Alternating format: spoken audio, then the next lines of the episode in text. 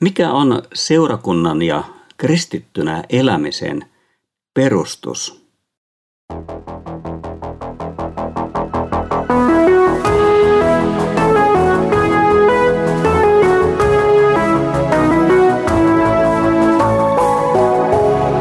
Kirjoitusten pauloissa. Oikein lämpimästi tervetuloa Kirjoitusten pauloissa podcast-ohjelman pariin. Olen Ilkka Rytilahti, kansanlähetyksen valtakunnan raamattukouluttaja. Käymme tänään tutkimaan, mitä Paavali opettaa jakaantuneelle Korintin seurakunnalle sen perustuksesta. Paavalin ja korinttilaisten käsitykset seurakunnan hengellistä tilasta olivat kaukana toisistaan. Korinttilaisten mielestä armolahjojen runsas esiintyminen ja käyttö – osoitti heidän hengellisyytensä olevan korkealla tasolla. Paavali puolestaan ei arvioinut seurakunnan tilaa ensinkään armolohjen perusteella. Hän kiinnitti huomiota siihen, että yksinkertaisesti ihmiset olivat ryhmittyneet huomattavien julistajien taakse toisia vastaan riiteleviksi puolueiksi. Seurakunnan ykseys oli näin uhattu. Paavalille seurakunnan jakaantuminen kertoi yksinkertaisesti siitä, että korinttilaiset olivat uskossaan vielä pieniä lapsia. Heillä oli edelleen oppimista aivan uskon perusasioissa. Luvussa kolme Paavali aloittaa opetuksensa kristillisen seurakunnan perustuksesta. Kateus, riita ja sisäiset valtataistelut – Ihmisten keskuudessa, etenkään Kreikassa, tämä ei ollut mitään uutta. Satojen vuosien ajanhan eri kaupunkivaltioiden välillä ja myös niiden sisällä tämä oli ollut jatkuvaa todellisuutta. Tähän oli totuttu niin vahvasti, että sitä pidettiin täysin normaalina elämänmenona. Nyt tämä tapahtui Korintin seurakunnassa. Korinttilaisten mielestä siinä ei ollut mitään hälyttävää, mutta Paavali näki siinä kuitenkin pienen särön sijasta kasvavan halkeaman, joka lopulta voi sisältä käsin hajottaa koko seurakunnan.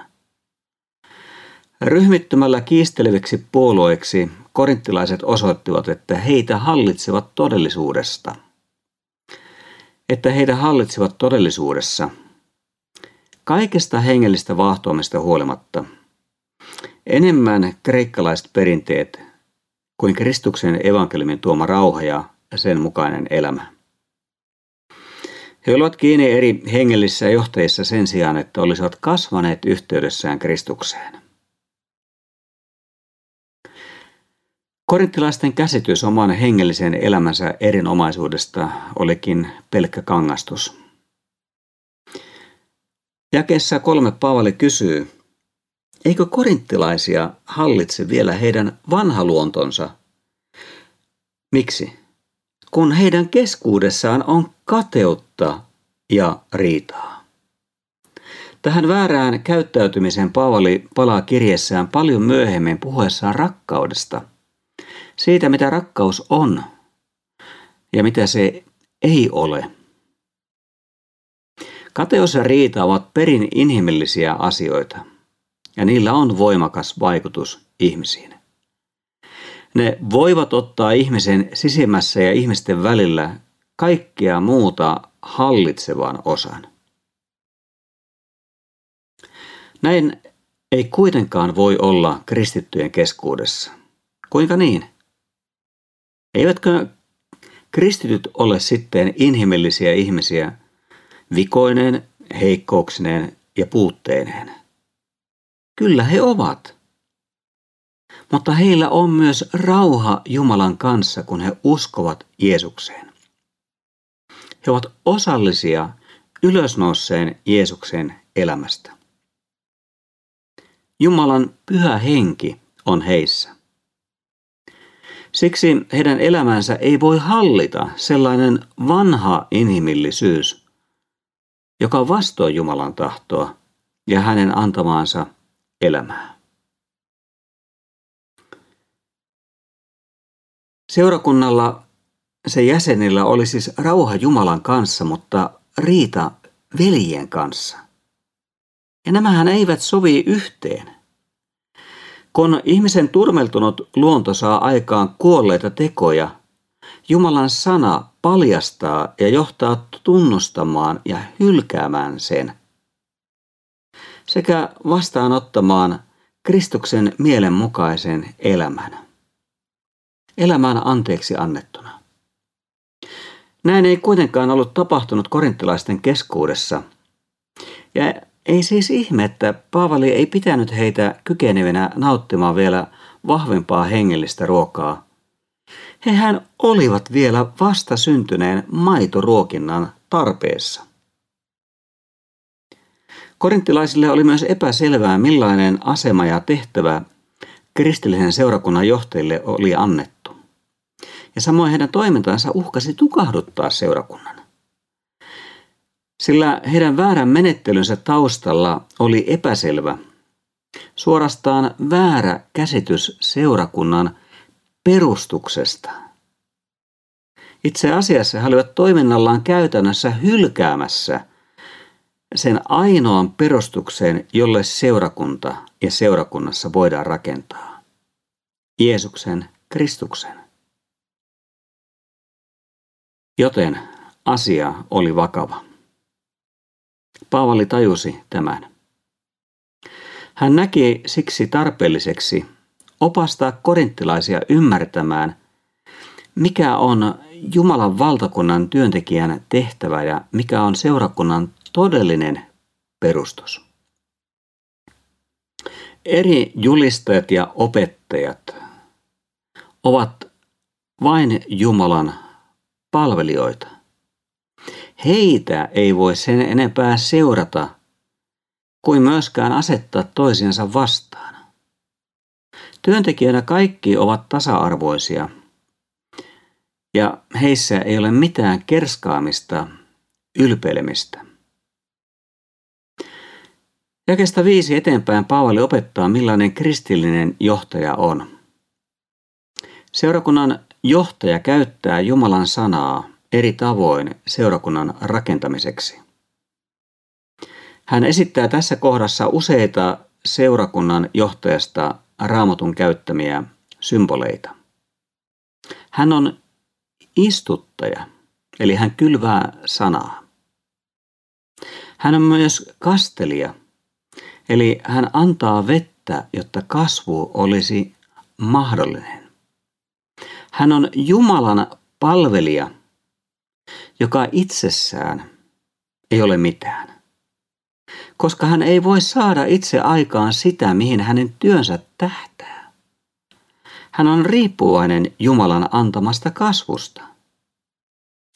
Huomen arvoista on, että työstä saatu palkka tulee työn, ei menestyksen mukaan. Ja työntekijälle tämä on vapauttavaa. Häneltä kysytään ennen kaikkea uskollisuutta, ei saavutuksia. Edellinen kristillinen johtaja on rakentaja. Ja tämä rakentaminen, se tullaan kerran koettelemaan.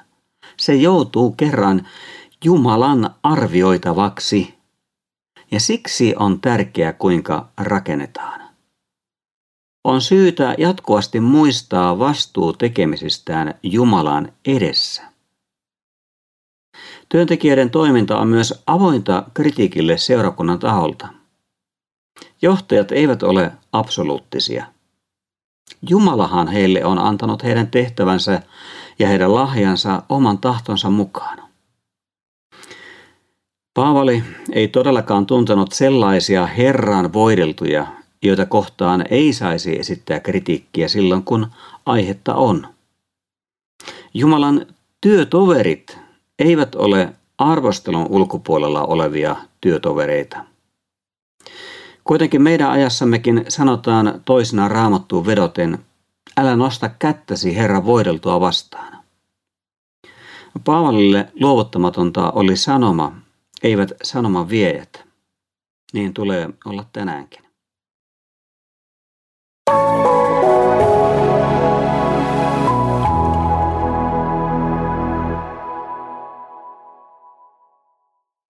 Työssä seurakunnan rakentamiseksi voidaan tehdä kaksi perusvirhettä. Rakennetaan, mutta kelvottomista aineksista. Tai, mikä on vielä pahempaa, rakennetaan, väärälle perustukselle. Korinttilaiset olivat hyvää vauhtia tekemässä molemmat virheet. Siksi Paavali tähdentää, että sillä Jumalan rakennuksella, joka korinttilaiset ja koko kristillinen seurakunta on, voi olla yksi ainoa perustus. Jeesus Kristus. Paamalin, Paavalin käyttämän sanan perustus, temelion, lähtökohta on juutalaisuudessa.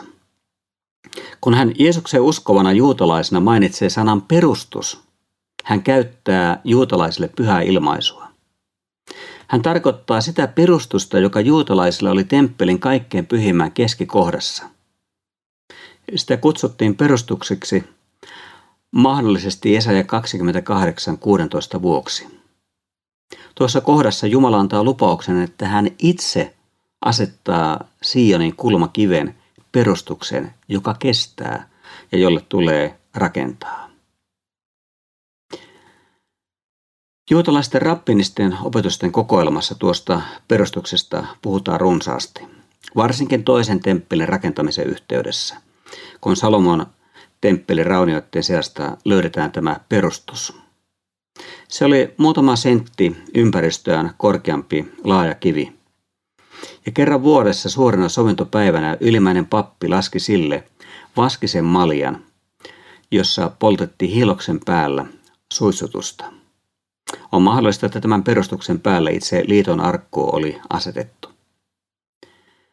Nyt Paavalin tekemä teologinen päätelmä Kristuksesta, Jumalan temppelin perustana, on tämä tausta huomioiden aivan huikaiseva.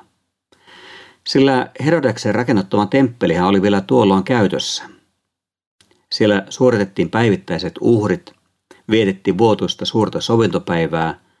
Sinne juutalaiset pyhivaltajat suuntasivat. Temppelille kannettiin verot. Se oli juutalaisuuden keskus.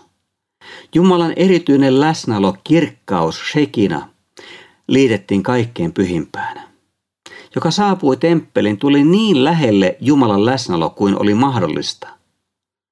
Ja nyt Paavali sanoo, että te kristityt olette Jumalan temppeli, seurakunta Jumalan temppeli, jossa hän on läsnä heidän keskellään, heidän kanssaan. Ja onko Jumala kutsunut korinttilaiset temppelinsä läsnäolonsa, jotta nämä riitelisivät? Sitä varten, kun hänen poikansa antoi ristillä henkensä. Jos seurakunta rakentaa itseään puolueen mielisenä, tämä johtaa jakautumisen repeämään seurakunnan keskellä. Ja se on sama asia kuin jos temppeli turmeltaisiin. Paavali puhuu korinttilaisista niin monikossa kuin yksikössä. Monikossa tarkoittaa sitä, että koko seurakunta on Jumalan temppeli. Ja tämän temppeli Jumala on antanut keskelle inhimillisen hädän ja hajannuksen maailmaa. Se on hänen vastauksensa ihmiselämän rikkinäisyyteen ja syntiin.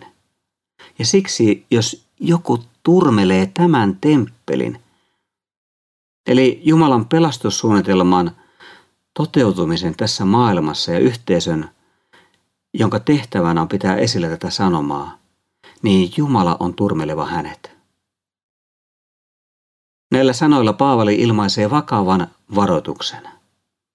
Ihanoidessaan ihmisviisautta ja pitäytyessään siihen Jumalan viisauden sijasta korinttilaiset olivat tehneet raskaan virheen. Se on mielettömyyttä. Sillä saadaan aikaa tuhoa. Paavali kutsuu parannukseen ja uuteen työtoveruuteen seurakunnan rakentamiseksi rakentamalla Kristus perustukselle. On inhimillistä ylpeillä ihmisistä – Seurakunnassa toiminta tällä tavoin ei voi kuitenkaan jatkua yhtään eteenpäin. Sillä onhan kristillisen uskon ja elämän päämääränä tuleva maailma. Ja tämän päämäärän tulee vaikuttaa seurakunnan elämään nyt elettävässä hetkessä, koska korinttilaiset kuuluvat Kristukselle. Ja jos näin saa käydä, väärä puoluehenkinen kihkoilu väistyy silloin, tilalle tulee sovinto ja aito yhteys Kristuksessa.